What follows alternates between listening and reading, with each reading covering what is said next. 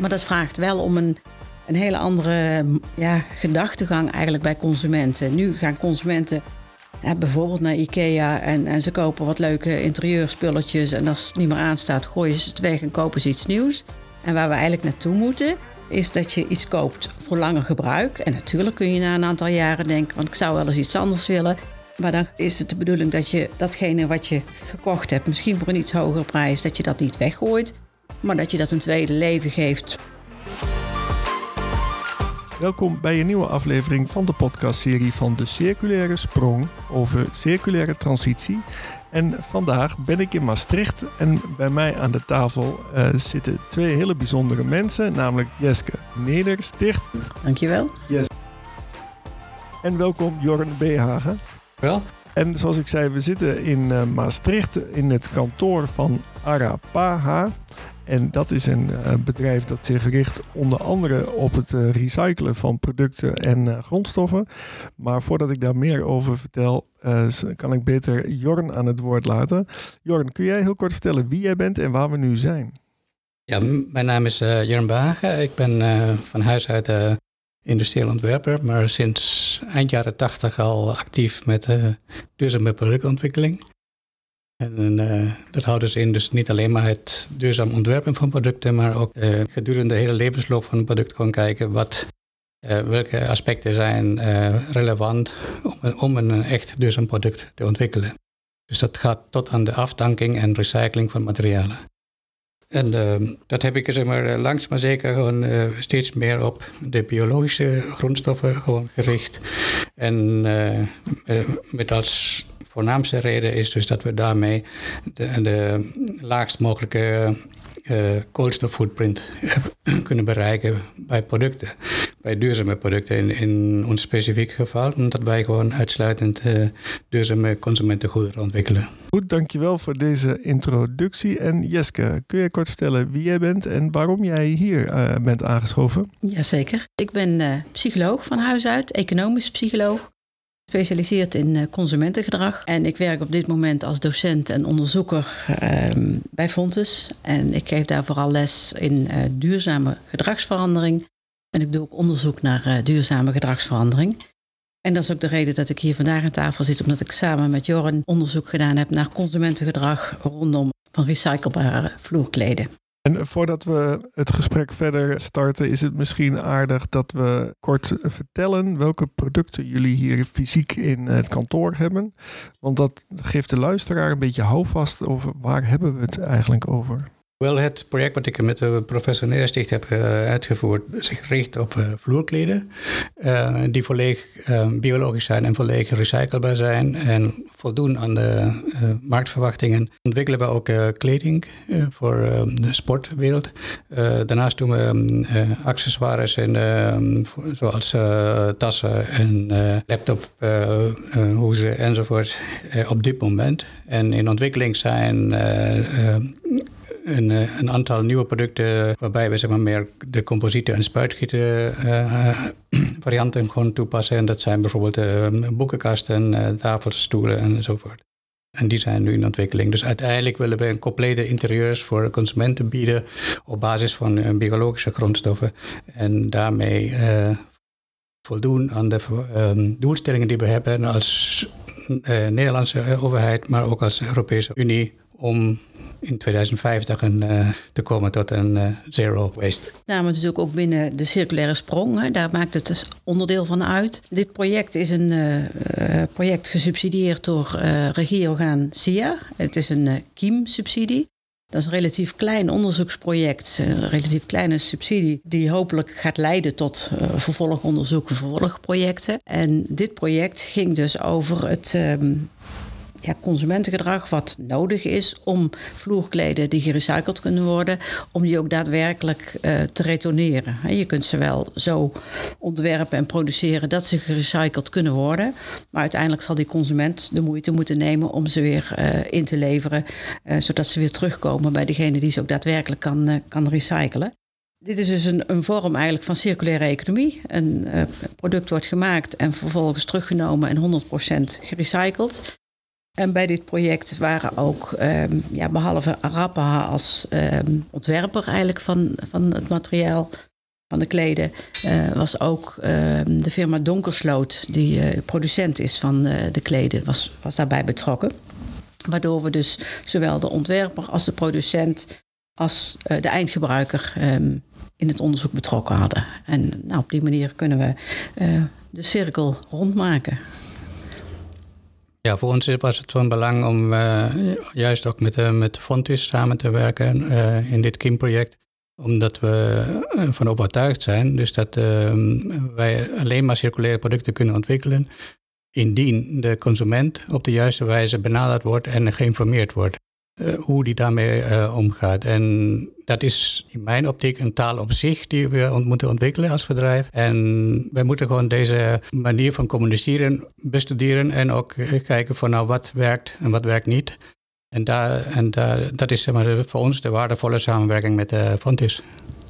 Ja, het bleek ook uit de, uit de resultaten van het onderzoek. We hebben uitgebreid consumentenonderzoek gedaan. En een van de belangrijkste bevindingen was eigenlijk dat je niet alle consumenten over één kam kunt scheren. We hebben uh, vier personas ontwikkeld, eigenlijk dus vier uh, subgroepen van consumenten. Die allemaal op een andere manier omgaan met het weggooien van kleden die ze niet meer nodig hebben. Sommige mensen zijn, uh, ja, hebben zeg maar meer, min of meer respect voor het product en zeggen van nou zoiets gooi je niet zomaar weg. Je kijkt of je het een tweede leven kunt geven. Er zijn mensen bij die willen het alleen maar zo snel mogelijk en zo makkelijk mogelijk kwijt zijn. En het interesseert ze verder niet wat ermee gebeurt. Er zijn mensen die op voorhand echt al vanuit duurzaamheid redeneren. Nou, zo hebben we eigenlijk vier persona's uh, ontwikkeld. En voor die vier persona's ook bekeken van hoe kun je die subgroepen nou het beste benaderen. De een moet je misschien bewust maken van het feit dat, dat je ook daadwerkelijk duurzaam bezig bent als je het retourneert. Bij een ander moet je misschien de nadruk leggen op uh, een financieel voordeeltje, dus iets met statiegeld of zo, of op gemak, op snelheid. Iedere groep moet je op, op de eigen manier aanspreken. Dat is denk ik een van de belangrijkste bevindingen die we, die we gedaan hebben. Misschien kun jij vertellen, Joren, wat dat voor jullie betekent, deze, deze inzicht, wat jullie daarmee kunnen. Wij kunnen daar heel erg veel mee, want uh, het heeft voor ons zeg maar, uh, heel duidelijk gemaakt um, voor wie we producten moeten eh, kunnen ontwikkelen. En uh, in deze vroege fase van de circulaire economie, want daar zitten we middenin. En hoe we die, die verschillende doelgroepen kunnen aanspreken. En dat was voor mij zeg maar, in zekere zin een, een eye-opener.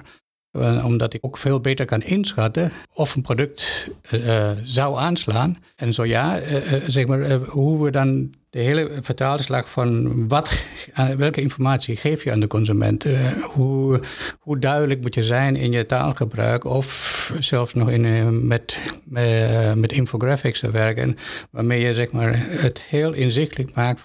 Niet alleen maar hoe je een consument het product waardeert, maar ook hoe die de levensduur kan verlengen en hoe die uiteindelijk ook het product kan afdanken. Dus het is zeg maar een, een heel spectrum aan aspecten die um, met dit soort projecten gewoon voor ons inzichtelijk worden. En dat vertaalt zich in de, in de technische oplossingen die we dan uitwerken. Misschien nog even terugkomend ook op jouw vraag, Ronald, hoe het past binnen de circulaire sprong.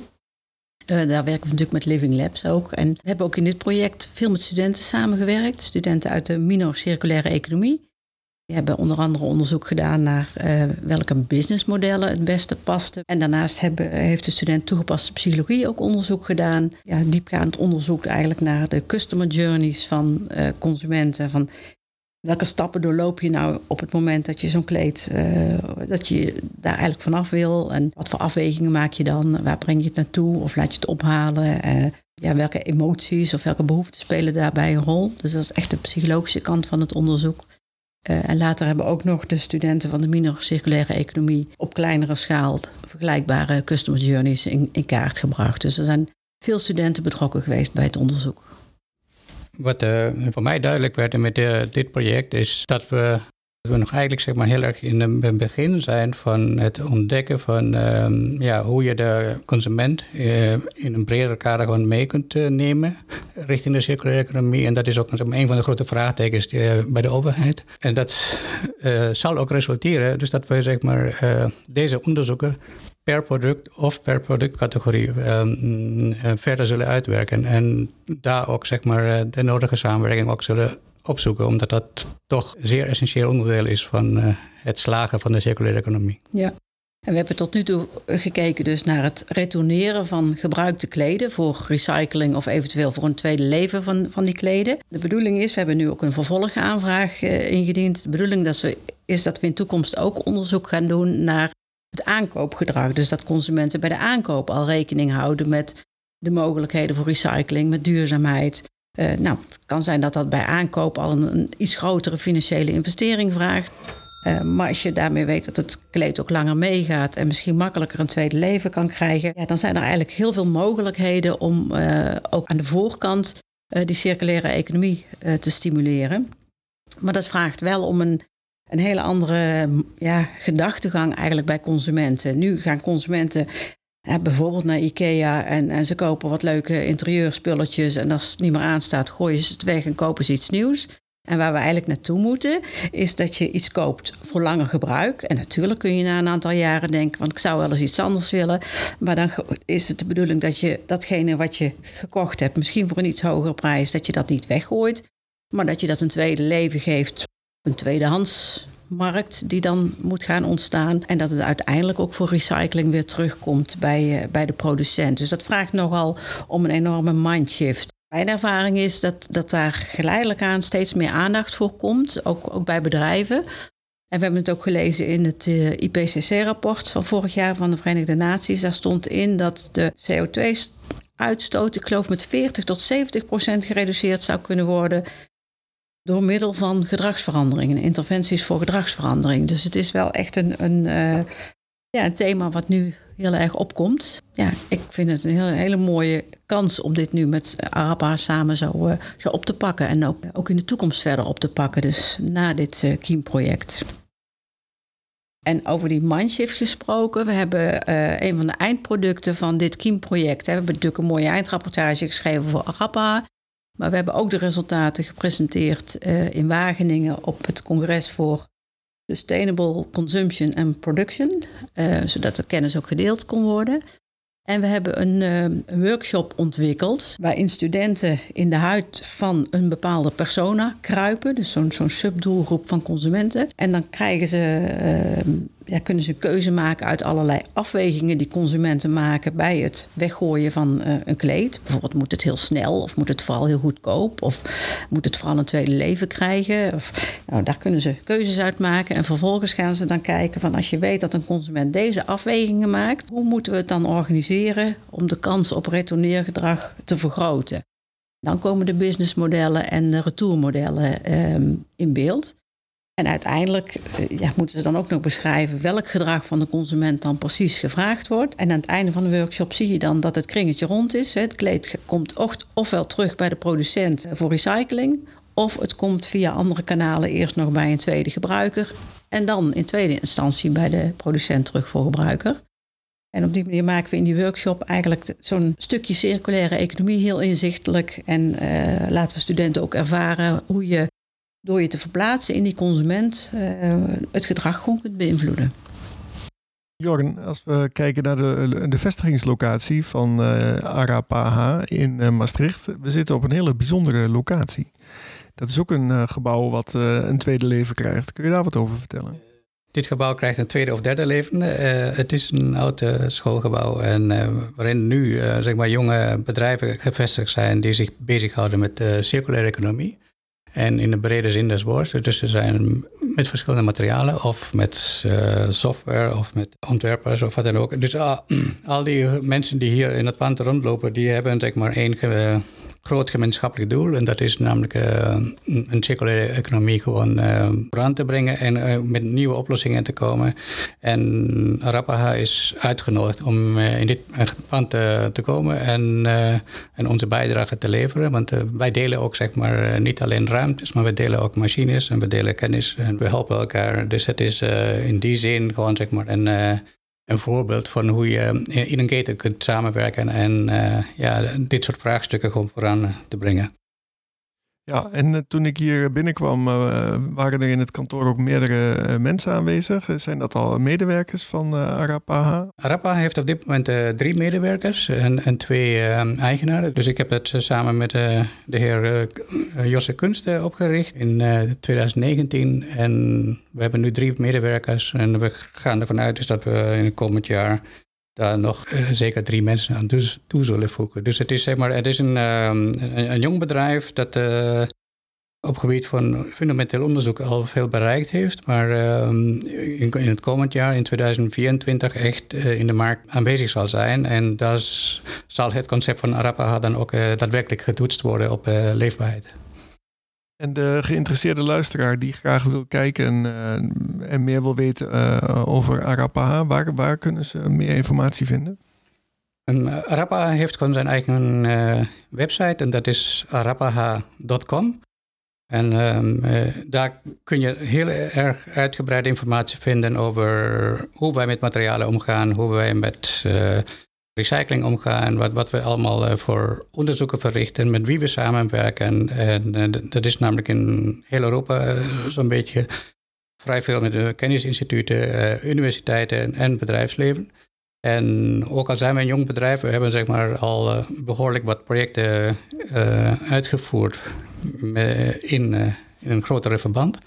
En dat zijn we nu ook nog aan het doen. een aantal Europese projecten waarbij we gewoon met de grote industrieën gewoon samenwerken uh, om bepaalde productcategorieën volledig recyclebaar te krijgen. Nu vind ik het altijd fijn om uh, te vragen naar wat meer details. Want je hebt nu verteld, uh, we werken samen met bedrijven. En dan zal mijn vraag zijn, kun je er een paar noemen? Je hebt gezegd, we werken samen met kennisinstellingen. Dan denk ik, nou, dat is Fontis. Fontis is er één van. En met veel plezier verrichten we daar uh, onderzoek naar consumentengedrag. We werken ook met de Rijksuniversiteit Groningen aan de ontwikkeling van nieuwe polymeren. We werken met de uh, Hogeschool Stende in Emmen samen aan de uh, recyclingprocessen om, uh, om, om die producten echt volledig recyclebaar te krijgen. We hebben ook contact met, we werken ook samen met de Hogeschool Rotterdam. Dat doen we met businessmodellen. We hebben ook met TU Delft contact en, en Avans Hogeschool in Breda.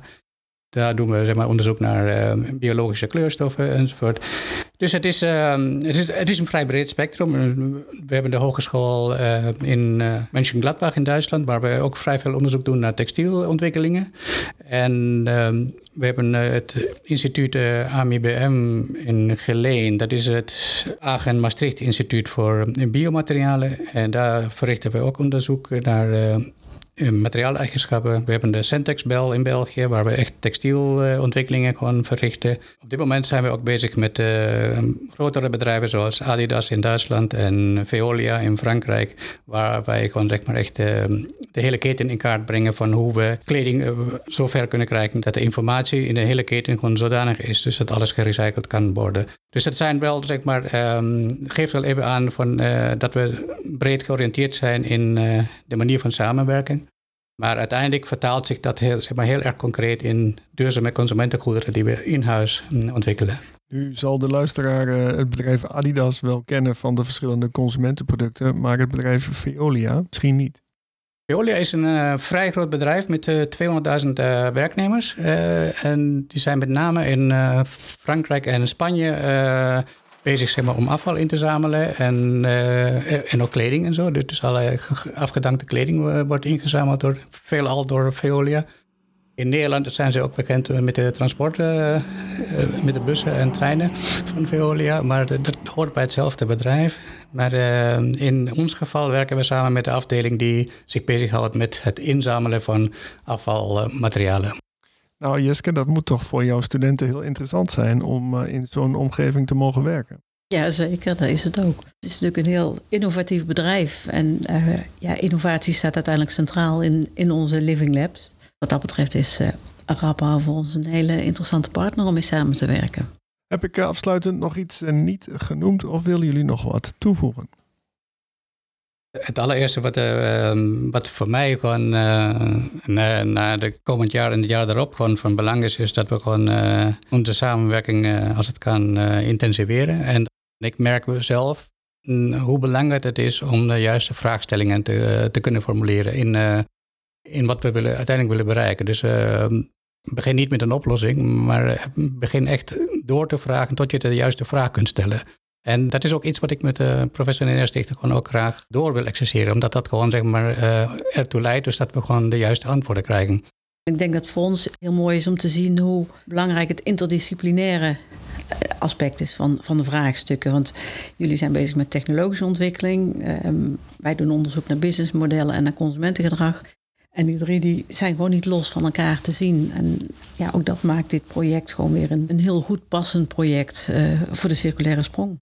Een van mijn afsluitende vragen is ook altijd: hebben jullie een aflevering geluisterd die al live staat in deze podcastserie? Uh, en zo ja, welke is je bijgebleven? Dat heb ik zeker. Ik heb er eh, een aantal uh, geluisterd. De eerste was, ging over accountancy, waar ik naar geluisterd heb. Omdat dat zeg maar, ook een thema is wat in de totale circulaire economie gewoon echt relevant wordt. dus dat is een van de aspecten. Maar aan de andere kant ook zeg maar, bijvoorbeeld wetgeving vanuit de overheid of de financiële sector die daar ook in mee moet gaan. En dan was accountancy is daar ook een onderdeel van. Van hoe kijk je daar tegenaan, door, tegen grondstoffen en tegen circulaire producten. Wat betekent dat zeg maar, voor, voor de waardering? Enzovoort. Dus dat was wel een eh, aspect waar ik van, uh, heel erg naar geluisterd heb. En ik heb ook naar, dat, naar de studenten geluisterd in Eindhoven, dat de BSG of zo?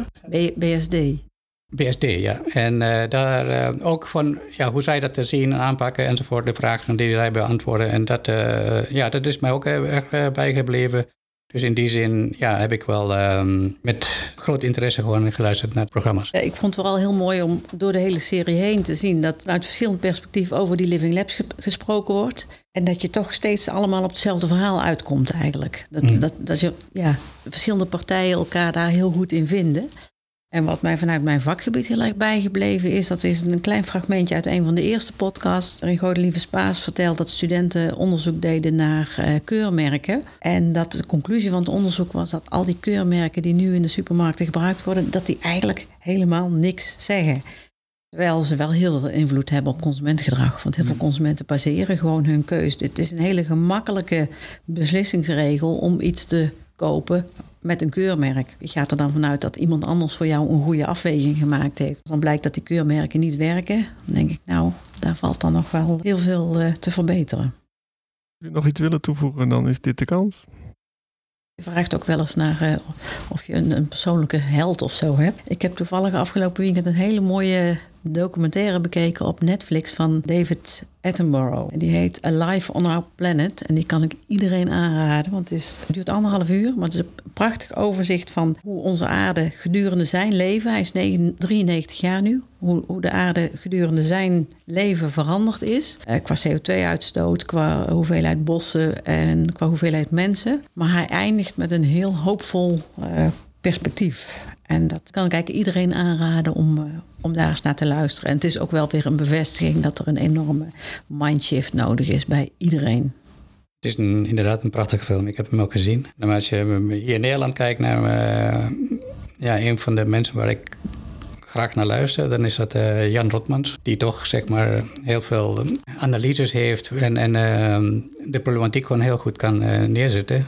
En op basis van zijn bevindingen ja, zijn wij weer in staat bij een stap verder te komen. Dat zijn dus mensen die gewoon iets toevoegen aan uh, hetgene wat wij nu nodig hebben. Ja, het is leuk Jeske dat je mij eraan herinnert dat ik inderdaad uh, vaak vraag, kun de luisteraar aanbevelen om iets te kijken of te, te lezen? Die andere vraag die gaat altijd over, um, naar wie zou jij wel eens willen luisteren? Dus wie, wie zou ik eens moeten uitnodigen in deze podcastserie om naar te luisteren? Joren noemde net Jan Rotmans.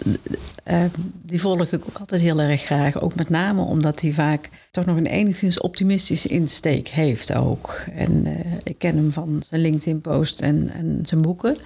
Dat lijkt me inderdaad een, hele goeie. En uh, er zijn nog een paar mensen die gewoon heel actief zijn. mijn oude collega en uh, mede-eigenaar van mijn vorig bedrijf. Uh, dat is Sim Hafmans uit uh, Amsterdam. Dat is eh, iemand die met heel veel kennis ehm, op het gebied van, van producten en circulaire producten aan de weg timmert. En, en eigenlijk veel te vertellen heeft ook. hoe wij met kleine aanpassingen stap voor stap dus naar duurzame en circulaire economie kunnen komen. Dus het is voor mij ook iemand waar ik nog graag contact mee heb en waar ik ook graag naar luister als hij gewoon iets vertelt. Ja, kun je voor de luisteraar nog één keer zijn naam noemen? Dat is Sim Hafmans uit Amsterdam. En daarmee zijn we aan het einde gekomen van deze aflevering van de podcastserie van de Circulaire Sprong. En ik wil bedanken uh, aan deze tafel Jeske. Dankjewel Jeske. Graag gedaan. En uh, Jorn, dankjewel. Graag gedaan. En tot slot wil ik ook de luisteraar bedanken voor het feit dat je tot het einde bij ons bent gebleven. Vergeet niet om je te abonneren, want binnenkort staat er een nieuwe aflevering voor je klaar. Graag tot dan.